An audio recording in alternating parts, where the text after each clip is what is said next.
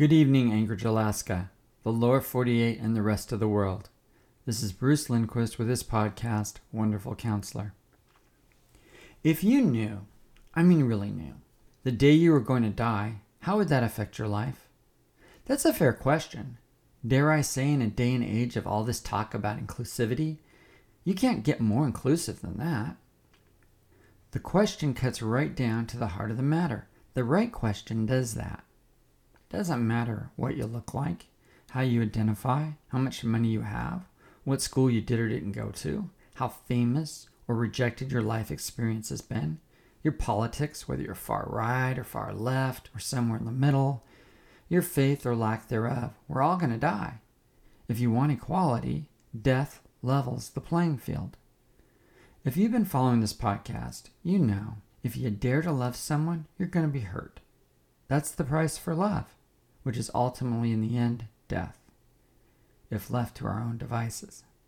You can rant about that, say how unfair it is, try to redefine it, have social justice campaigns against it with indoctrination starting in kindergarten. You can make it a new social class of people identifying as I'm not going to die. You write books about it, try to get it banned as hate speech, or create a social media woke mob against it, saying it's racist or conspiracy theory or part of a mega plot to overthrow the government. You can burn down cemeteries or mausoleums in protest. You can bring it before the President and Congress and Senate and present your case before the Supreme Court. You can have all the people in the world vote against it, but death doesn't care because you have nothing to threaten it with. Death doesn't acknowledge your title, how many people agree with you, or your accomplishments. In fact, death mocks your self importance, scoffs at your grandiose delusions, and shatters your narrative that you are God as you are eventually laid into the ground as a misdiagnosed fallen deity. So you may be saying, why live at all? If it's all this meaningless as a flesh rotting grave, why bother to breathe yourself to death? Why go through the heartbreak and pain? Why not just save yourself the trouble and check out early if death wins anyway? Well, unfortunately, many people do that. Those numbers are increasing, and this is an exaggeration. Look up research studies human beings are choosing to die at an alarming rate. The reasons vary on the study, but the basic premise is this most find life not worth the pain of living. And all the technology in the world does nothing for the emptiness of the human soul. You can't distract yourself with your phone or your computer, or for the latest image of porn, or drink or take any drug. Your drug dealer, AI, will not save you. There's not a YouTube video on this uh, to give you knowledge or strength to somehow avoid your demise. Now, if you're following this podcast series, you know death has tried and come up wanting in trying to take the life of a 10 year old boy named Bo. It wasn't due to a lack of effort. Death inspired his drunken dad to almost beat Bo to the grave multiple times. Death tried to burn him alive in the raging house fire. Death tried to seduce him to have his own prejudice against those in the white sheets and become just like them. He could have easily become the one who hunted down the Klansmen and burned him alive, or who slaughtered the hundred men, or who tortured a friend leaving nothing but skinless body and hollow eyes that still haunt anyone who saw them today. He could even have hung himself off Last Chance Bridge. Death tried calling him into its row, like did his grandfather before his great awakening. No, death had its chances, and if that wasn't enough, he survived not just one, but two comas. It seemed as if death needed to find an easier prey. Perhaps you. Oh, I realize that's not conversation for polite company. But the fact of the matter is, you're going to eventually die, and there's nothing you can do about it. So, what, what would such a man have to say about his life and death? And more importantly, what can we learn from him as we go on our journey from cradle to grave and beyond? This episode answers that specific question. This is the last chapter of the 14th episode mini-series titled The Preacher's Kid Who Learned to Fight Like the Devil. And if you haven't listened to episode 1, The Prayer, through episode 13, Out of Darkness, I encourage you to do so. Now for episode 14. This is the last episode of the mini-series, and it's titled The Final Battle. Once again, let's use that God given imagination of yours. It's time to visit that sleepy small town in Alabama. but not in the 50s, as was the setting time for most of this podcast. But today, the day of our Lord, July 29th, 2023, a day of record heat, temperatures around the United States were literally, it feels like you're being thrown from the frying pan into the fire. And if that wasn't ominous enough, technology is threatening our very existence, as man made the machine in his image, and the machine is about to return the favor. Now, if you've ever spent time in a hospital room, you have no problem picturing what that experience is like. The smells of a sterile environment flood your nostrils like swimming underwater in a chlorinated pool.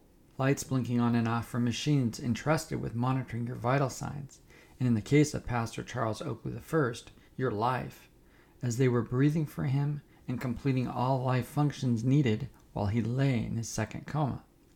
The odds say, the le- at least they weren't good, for a favorable prognosis for Calvin for he'd been in a coma not for just for a few days, but for months. Now, while there are record times in histories where a person did survive a coma, this long to be fully functioning, even the doctors called it a miracle when he opened his eyes and spoke. Still, they were not about to give him the green light to leave the hospital. Calvin, however, spoke to his doctor. I want to be discharged today. Dr. Young, I have a sermon to preach in the morning. The doctor looked at Calvin. Your body needs time to recover. While it seems your brain is functioning and your heart is back to normal, we need to run more tests and observe for you for at least another week. Charles looked into the doctor's kind eyes. He has known him for a long time and respected his professional advice. However, this would be the first time he would not be following it. Doc, it is like this, Calvin said. The good Lord says I am meeting him tomorrow. After I give the word he has given me, I'm not going to meet him in a hospital lying down on the job when I go. I want to be doing his will. Now I'm leaving. Either prepare the discharge paperwork or I'll sign out AMA. The doctor told Calvin, I believe the miracle took place. I have no other explanation. However, I would be potentially signing your death warrant, and I'm not willing to do that, Calvin. Calvin looked at the doctor. It is not your choice, it is mine. And with that, the nurse came in, unhooked him from all the machines. Calvin got dressed and left the hospital with his brothers. Now, Calvin's full name was Calvin Wrigley Oakley I, but his brothers called him Big Bo. He's over 80 years old and has been a preacher for many years. Calvin looked at his brothers Rig and Josh. Not those same young kids who they had so many fun adventures with. No, they were in their 70s but still had a heart to follow after Jesus, wherever God had in store for them. Rig was a missionary doctor. He traveled all over the world sharing the gospel of Christ. He was on teams with other believers who at times healed the sick through conventional means, but other times through the healing of the Holy Spirit. He saw many around the world come to Christ and often stayed and discipled many in villages and cities. The Lord called him back from Africa, though, to his brother's bedside because something miraculous was going to happen. Josh was led by the Spirit, not to other parts of the world, but specifically to the United States. He was known for his work he did for those who Jesus would say is the least of these. He didn't take time for medical school like his brother. His life was reaching those on the street. Like his brother, he wasn't called to a specific church, as Big Bo was. No, Jesus told him in a dream to find him, and he did in every person he met. Josh was so loved because he did love God first and that naturally led to loving others well. The old preacher looked and felt as if he had walked out of the hospital like Lazarus, although not raised from the dead and out of the tomb, but out of his coma nonetheless. He shared with his brothers what the Lord had told him, and all three knew there would have to be another miracle, because before his heart attack, the local church barred him from ever preaching again, because he preached the truth. It's not an idea or something that can be debated, by some church committee, or whatever the culture says it is. The truth was not determined by doctrine of men or demons, no matter how e- educated or enlightened they were. No, the truth is a person, and that is Jesus Christ, and that was too intolerant for the religious folks.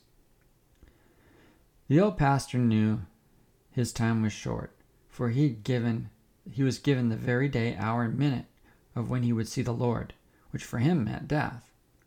He knew he would need to call the church leadership. After all, they had a service already planned, and God was just about to interrupt their plans.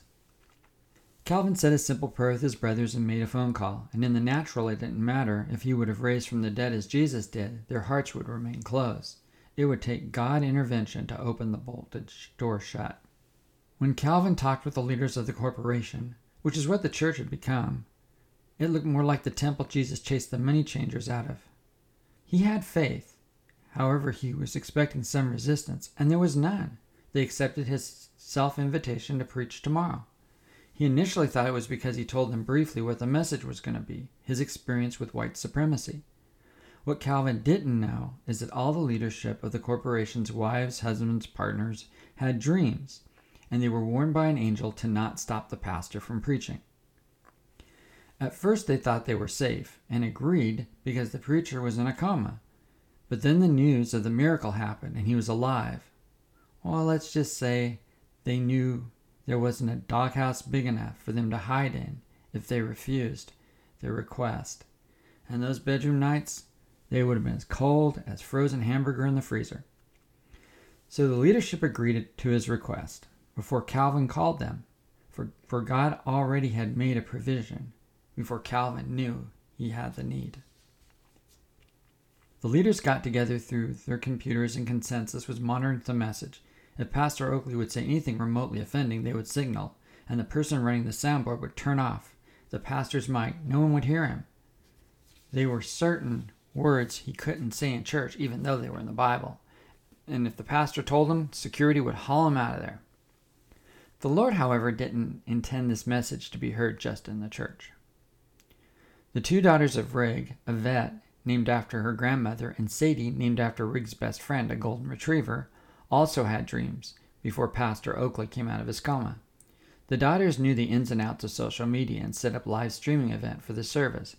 They had set monitors from the first day Pastor Oakley went into a coma. It was all caught on camera and tracked through YouTube. In fact, the social media world erupted when the pastor, pastor opened his eyes and then walked out of the hospital accompanied by his two brothers. When they announced he was going to preach tomorrow, cameras were at the ready. The news spread that on that day online about tomorrow and the title of the sermon. The black pastor raised almost from the dead is going to give a message on white supremacy he lived through when he was growing up. The local news agencies picked that one up. That led to national news outlets as well. Even the President of the United States heard about it, and the buck didn't stop with him. Universities and corporations all followed suit. This was a black man talking about the KKK to the church, and all those who believed in systemic racism were all over this to support their ideology. The pastor, Big Bo to them, gave his brothers instructions from the Holy Spirit. Bring one item to the church. It was to be covered in such a way no one would know what it was.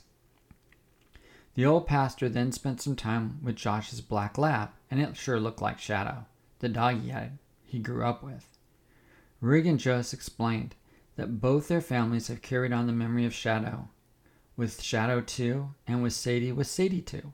The dog seemed to understand and sense the man would be leaving soon. There was a knowing connection between dog and its human that can't be explained in words, but is truly a gift from heaven. Pastor Oakley looked at his brother. Let's go for a drive and take the dogs with us. So they piled into their old grandpa's truck and headed down the familiar road. They came up to a place where the old house stood. There was no sign of it. The new home was built in its place. I wonder if it's still there, said Rig. And they drove down to the lake and walked to the secret entrance of their tree fort. They then climbed the tree and peered into a place where they had escaped and hid until rescued by their brothers so long ago. Three sets of little eyes peered back at them with surprise, and there was two little eyes and a, a sound of barking. The little boys with their black lab pups said, Hey, this is our tree fort. The men shared the story of the place where they were all sitting in. The little boys' eyes widened. They said, We have good parents, and this is where we play. The men smiled at the little boys. Enjoy the tree fort. They got out of the tree and then drove home. Calvin returned to Rig's house, where his wife Thelma was fixing them dinner, and Josh and his wife Sarah also joined them. Calvin said grace, and they enjoyed a meal and fellowship that none of them thought would be possible just a few hours ago. Grandpa would be proud of you, Big Bo, said his brothers. You took care of us. You taught us how to survive. Wouldn't have made it that night without you. And you got us new parents when our mom and dad died. Sure, we're grateful for you. Calvin stayed the night at his brother's house. It would be his last night on earth. He peered into the darkness, not afraid of dragon's fire to come, for the light inside him was greater than the, his strongest fear or rage. He then closed his eyes. It was morning. In a few short hours he would be home. Calvin and his brothers arrived at the church early. The old pastor looked at his church. It had been pa- he had been pastor there for 35 years. He didn't recognize it when he walked inside the sanctuary. He was looking for the cross, and the pride flag was in front of it, almost blocking its view, along with the transgendered flag. A man approached the old preacher. Well, biologically, he was created as a man. But he believed he was a woman. He was dressed as a drag queen. He was the nursery and youth pastor. I hope you will preach love is love, said the drag queen. It is the only message that's accepted in this church, and by our God. And with that he left, sat down in his dress, and crossed his legs. The church filled up way past capacity. The head ministers were wearing rainbow colored collars instead of white ones, addressed the church. The service started with their welcome to our Christ Church. We love everybody here in many ways, and the universal God we worship bids you to come and sing our first song, Somewhere Over the Rainbow. After the song ended, one of the pastors who identified his, with his pronouns, him and her, said, We are the church that stands against intolerance of any kind, especially that questions someone's identity. Our God doesn't judge, and we do not preach hate. We are all God's children. He made us free to be whatever we want to be and do whatever we want to do, if it feels right to us, as long as it is done in love. Then the children's drag queen pastor came up with white makeup and big red lips. He had a unicorn on his head, an attire more fitting for a strip show than for church. There was about thirty children, and some wore makeup and others dressed in furry costumes, identified as cats and dogs, there was even a child eating cheese who identified as a hamster, which caused the drag queen to cry as her mascara ran and then a squeal of delight. She said, God created all of you to decide who you are, and Jesus smiles when you experiment with all sorts of creation. It's all for you. The drag queen read the story of Goldilocks and the three bears, blessed the kids in the name of a female deity that actually, if you went back in time, was a goddess whose worshippers back in the day gave tributes through orgies and the kids went to their Sunday school class. Their parents were so proud of them being willing to follow God. Other parents were not so happy, but they were silent and lived in fear of men, not the fear of God. The kids were excused for Sunday school, and they met with the drag queen, who said to them, That version of the story was for the parents to hear, but here's the real meaning of the story that only children will be able to understand.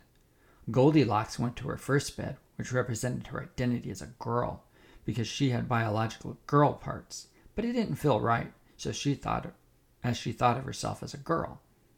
Then she went to the next bed, and it represented a boy identity, and she felt that fit her better, but something was still missing.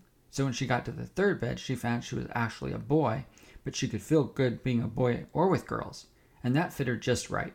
So she told her drag queen youth leader and kept his and kept the secret, just as the drag queen had told her to do so. The drag queen talked her to her school teacher, and soon she visited a nurse and was promised she would eventually have surgery. That would and she would be just like a boy. But by then her little body would be ready. But she had to be patient, and in the meantime there would be plenty of reading material for her to learn about the exploration God wanted her to do. She would have a lot of playmates, and if she was good, you could play with the furries, which were children dressed up like animals and other older furries who wanted to play as well.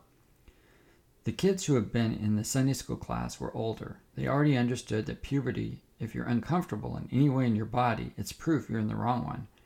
And as a result, those who benefited from their quote unquote health care were the pharmaceutical companies with hormone blockers. These kids were worth a fortune, and then other industries could have them as well. The second drag queen looked at Pastor Oakley with suspicion, and then said, Ah, my beautiful free spirits, we are fortunate today to have the old preacher back for his last message before he retires. As you know, Pastor Oakley came out of a coma, and his message for us is on white supremacy. Let us put our hands together any way you wish and welcome Pastor Calvin Oakley.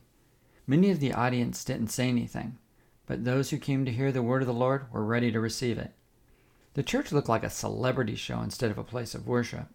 Pastor Calvin's words would change that. Those who remember this message long after would say it was the church uh, Moses and Korah, and Korah moment, or Elijah and the prophets of Baal. Pastor Oakley started the message by praying for the presence of the Holy Spirit. After that prayer, what looked like tongues of fire was over his head, and when he spoke, it sounded like many waters, like thunder throughout the church. The pastor asked the church how many of them would say that Jesus is their Savior and Lord. Many hands were raised. The pastor looked at them and said, In, in the church, when he grew up, they had many members and even pastors who were in the KKK say the very same thing. The crowd was quiet. Pastor Oakley continued The KKK entered the church because of self righteous pride. They weren't following Christ, they were following themselves as God. But because they said, Thus says the Lord, they walked with the authority of heaven, and heaven didn't give it to them. It is easy to be prejudiced and condemn and hate and treat others less when they don't look like you. Back then, peddlers of hate focused on blacks having the mark of Cain because it was the color of your skin, our skin. Because at that time, white people and their white gods saw themselves as supreme. The pastor was just getting warmed up. And then he said, if your God looks like you, sounds like you, feels like you, imagines like you, and rubber stamps everything you do, who are you worshiping? Who is your God? Now, many who came to church drank from that fountain over there. Imagine having to drink from a separate water fountain that was for color folks, only because your lips were so polluted to them they believed you would contaminate their water supply just drinking it. I remember not being that old and told that when I had to pee, I couldn't use the bathroom in the gas station. I had to walk over to the hardware store, hanging on for dear life, and in the far back was this pot I could pee in, and it said colored people only. Even my pee was offensive to them. I remember watching my little brother, who kept young, who kept a young child from falling and hurting herself by catching her, not be thanked by her dad, but pushed to the ground and threatened if he ever touched his daughter again, he would wish he wouldn't have been born. When you leave here and nighttime comes, are you afraid? Because when I was growing up, there was a curfew, and if you were caught out past, anything could happen to you. My dad told me how his brother just disappeared one night. He was just a teenager at the time. Back then, the Klan was the mayor. Many wore police uniforms. They were business owners, preachers, and teachers, and doctors, and lawyers, and service station workers. Just about in every profession in the town I grew up in had a Klan member representing it. And I look at this church, and you celebrate diversity. There's no such thing as churches back then. For whites were on the finer side of town, and churches for the blacks on the poor side of town. Now remember, when the great dragon's fire burned through our city, many of the black churches were destroyed. We had our church meetings in my grandpa's yard. He was also a preacher. Now, I hear a lot about racism and prejudice towards blacks. I hear a lot of talking about how bad this country is and how systematic racism and the black man or woman or kids are so oppressed, rich white folks must bail them out. Do you know what oppression is? You don't know what oppression is. Believing you're oppressed, no matter who tells you, that is speaking the KKK language. You are freer than most black people have been throughout history. Stop believing the lie. God did not make you a tail. I marched with Reverend King. I faced the dogs on the Selma Bridge. I felt those fire hoses and the beatings, and we brought forth the civil rights through peaceful demonstration. And change was slow, but it happened. We're not there yet, but we're far closer than we were before, and it is an insult to your forefathers who trusted in God to give away your rights and to say that we haven't made progress. We worked hard. So many beaten, many died for you to take your freedom and your so called oppression and go burn down cities and loot them in the name of racial justice. We brought, we brought you civil rights, not to be uncivilized and act like you have no sense. Why, I watched those so called protests, and the Klan would be cheering you on. Burn down the black businesses, burn down your communities. You might as well have put a flaming cross on the ground and fired your guns. If you're going to use your freedom for lawlessness, you don't understand what your God given freedom is for. When I look at the riots, you know who I see? Dragon's fire, which is self righteous hatred, and it was the fuel of the Klan. The Klan celebrated black on black murder, and you're still blaming the white man. The Klan celebrates the murder of black babies, but you don't have enough common sense to keep it in your pants, or you women to guard your virtue. No, now I hear songs about celebrating sex like it's something to be worshipped, and your future is sacrificed with every baby murdered. What kind of people kill their future and then blame someone else because they're so oppressed? You have no idea how far you've fallen. Now I look at the church and I see a new religion. Not one of Christ, but using Christ's name, just like the Klan did. And I see the same supremacy ideology, only the sheets and the hoods of the Klan aren't just white, they are colors of the rainbow. With that, the sound booth was signaled to turn off the mic, but something happened that can only be described as supernatural a move of God. The sound didn't turn off, it got louder. And the cameras were rolling and streaming services, and the networks tried to stop the transmission, and the broadcast only got stronger. And soon the message the pastor was preaching was being heard in every city in the United States and throughout the world. Even in the remotest villages, the pastor's voice was heard without any technology. The Lord God Jesus Christ will not be mocked by your religion that promotes your sin over his truth. Now, I'm going to share with you a familiar Bible passage. It's in the Gospel. A woman was caught in adultery in the midst of committing the act. Half naked, she was dragged out into the street and thrown to the ground. Imagine you're in the midst of sexu- your sexual sin and thrown out in the street half naked. Now, hear a lot of folks say when they listen to this passage, they focus on those with the rocks. I have heard it said See, Jesus doesn't judge us because you without sin cast the first stone. And they talk about God's mercy to this woman, but they don't finish what it says. Does it say go and sin some more? I want to repeat that. Does it say go and sin some more? No, it doesn't. What does it do? What does he say? He says go and sin no more. You notice what Jesus doesn't do? that's happening in his church and churches all around this country. He does not say go and commit more adultery because that's who you are. He doesn't say go make yourself a flag and call it pride because your sin is an identity. Imagine your marriage and a husband and you when you were caught with adultery and he said to his wife, I can't help myself, it's my identity. By the way, here's my flag. Do you know what she would do with that flag?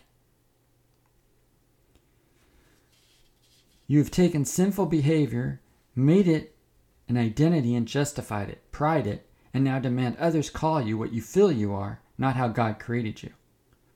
You are sacred, made in the image of God, and you've traded the image of men for women and women for men, or for animals, or for whatever your dark and foolish minds think. You are living in an earthly slum of your mind and not as children of God. You are lusting, and you say, I can't help myself. It's who I am. Well, here's your flag. Are you having sex out of marriage? Here's your it's your identity. Here's your flag. Are you having sex with children because you're born that way? Here's your flag. Are you carrying around dragon's fire and burning in hatred? Here's your flag. Do you teach your children to castrate your, themselves? Here's your flag. God will not be mocked. Here is the gravest mistake. You choose identity, sin as your identity instead of identifying with the death, burial, and resurrection of Christ. That choice keeps you from repenting. And without repentance, you can't access this cross for your redemption. And the devil says to you, Here's your flag. The adversary has deceived you, and I realize some of you sincerely believe you're represented by this flag for your identity, but your sincerity does not make you right in the eyes of God, no matter how you try to dress up sin. Calvin, like a prophet of old, called out each church member for their sin that was unrepentant. He then said, Do you think our triune God allowed himself to be crucified on the cross for your sins, for you to masquerade yourself as Christians? To make up a God, to have him do whatever you want him to do, to include change your sacred created bodies and of your children? Do you think that prostituting, yourself, the church, in the name of a made up definition of love, is love will honor God? Do you think sacrificing your children out of convenience because your lust burns from one another, Jesus will look the other way? Then Pastor Oakley looked at the leadership of the church, to include the drag queen pastors. How many children have been sacrificed by your lust? How many children are keeping a secret that their little bodies are being prepared for sex when they should be learning about God in church? Pastor Oakley continued Those who sold their soul to the corporation for 90 pieces of silver, do you think Father God was looking the other way? You all are worse than the hypocrites. You caused my little ones to stumble, says the Lord. And if that wasn't enough, you traded the cross of my redemption for your souls for a flag of colors representing Father God's mercy and change it into a rainbow just to justify your sin? Have you no shame? The Lord God is giving you a choice. Those for Him, those who say Jesus is your Lord and Savior, repent and get on your knees before the Lord and weep to heaven. And many in the church did just that. And around the world, the conviction of the Holy Spirit fell on the earth. There was a great wailing of repentance from the four corners of the globe. Pastor Calvin waited until the appointed time and said, Stand up, and those of you who repented, and go to the right side of this church, and hurry. The Lord's judgment is about to fall. Now, for those who are unrepentant, believe their sin is their identity, who bow their allegiance to these flags, go to your left. The Lord God is giving you one last opportunity to repent for your sins. Though they are as red as scarlet, they will be made as white as snow. You must choose. To not to decide is still a choice. Judgment starts with the church, and there will be a great shaking, and we are told in the book of Hebrews God will not be mocked. The pastor called out the church to condemn its idolatry and its leaders, who have been taking God's name, who celebrates difference, to a God who condones immor- immorality of behavior in the name of identity. Then the pastor gave his final gospel message and turned to Jesus for forgiveness for your sins. Give up your false gods, including yourself, for the Lord God will not share his throne with anyone. Josh on cue brought out the object with a blanket over it. The pastor then preached from the book of Revelations and took the cover off the object, and standing before them was a golden lampstand. The pastor said, I have thus fulfilled the word of the Lord. And the lampstand disappeared. Christ has removed his lampstand from the fallen church, and a violent earthquake shook the building. And for those who turned away from God to worship their version of the golden calf, the ground opened, swallowing them alive, with all of their flags, into the abyss as the ground closed. Then a shout, a trumpet blast was heard from around the world. Those who gave their lives to Jesus just disappeared. They were gone. Pastor Calvin and the rest of the believers all over the world found themselves standing before a Lord for a large golden lampstand. They passed by it and saw heavenly beings, myriads of them. Everywhere were crying out, Holy, holy, holy is the Lord. There they saw the Lamb of God. There were no words to be spoken. Nothing could capture their soul's desire. They stood in awe and then fell to the ground to worship Jesus. How long they knelt before him is not known. The sea of believers was more vast than the oceans, and the love that filled each one of them was enough for eternity. On earth, when the Spirit of God took home his church, the spirit of lawlessness filled the earth. Dragon's fire filled the earth. Those who remained were in such shock they were unaware that the Christ followers were gone. The story on the local media mentioned that a great abduction by aliens who met with world leaders to remove this Christian cancer from the world. The fact they were gone wasn't proof of the promise of God, but evidence that they were the real enemy, and that the aliens had sanitized the earth for the superior humans, and if you were left, you were supreme people. The earth had a party unlike in the, unlike in the days of Noah. There was more evil done in the name of entertainment, free will, feelings, and just plain primal lust and all ungodly passion poured through them like cesspools, and the odor of their sin filled the earth. Calvin heard these words from the Lord You who do evil, keep doing evil. You who burn for each other with dragon's fire, keep doing so. You who murder, keep murdering. You who harm little ones, those who live in perversion, keep being perverted. Continue, for my great day of wrath and judgment is here. Calvin looked at the Lord. He had not heard so much compassion, truth, and righteous judgment come from anyone's lips like this. The Lord looked at Calvin at the same time, every believer, and said individually to each one, Well done, good and faithful servant, enter your rest. Time now was not a parameter of reality, and after they all worshipped, Calvin walked to his new home, and waiting for him was his wife, his son, grandpa, grandma, mom, dad, and generations upon generations of believers and their families, and a beautiful shiny black lab named Shadow, with Sadie, a brown lab, by his side, for dogs also have a place in heaven. Calvin walked with his brothers to a great pool of water that reflected off the real rainbow, and soon, like that hot, humid summer day when they were just boys in Alabama, he and his two brothers and their dog Shadow ran and jumped off the dock, went under the water. They came out splashing around. They were home. All were home for eternity with Jesus, Holy Spirit, and God the Father. The final battle in their lives was over but the war between heaven and the devil was about to unfold, just as it's foretold in the book of Revelations. I've so enjoyed bringing you this mini series. It's hard to say goodbye to Calvin, Rig, and Josh, and their dog Shadow. Maybe that's why I waited so long to end the series. They become like family to me. But it's time to close this chapter. But it doesn't have to be the end for you. Right now, if you pray to give your life to Jesus, you could start your own new chapter for eternity with Him.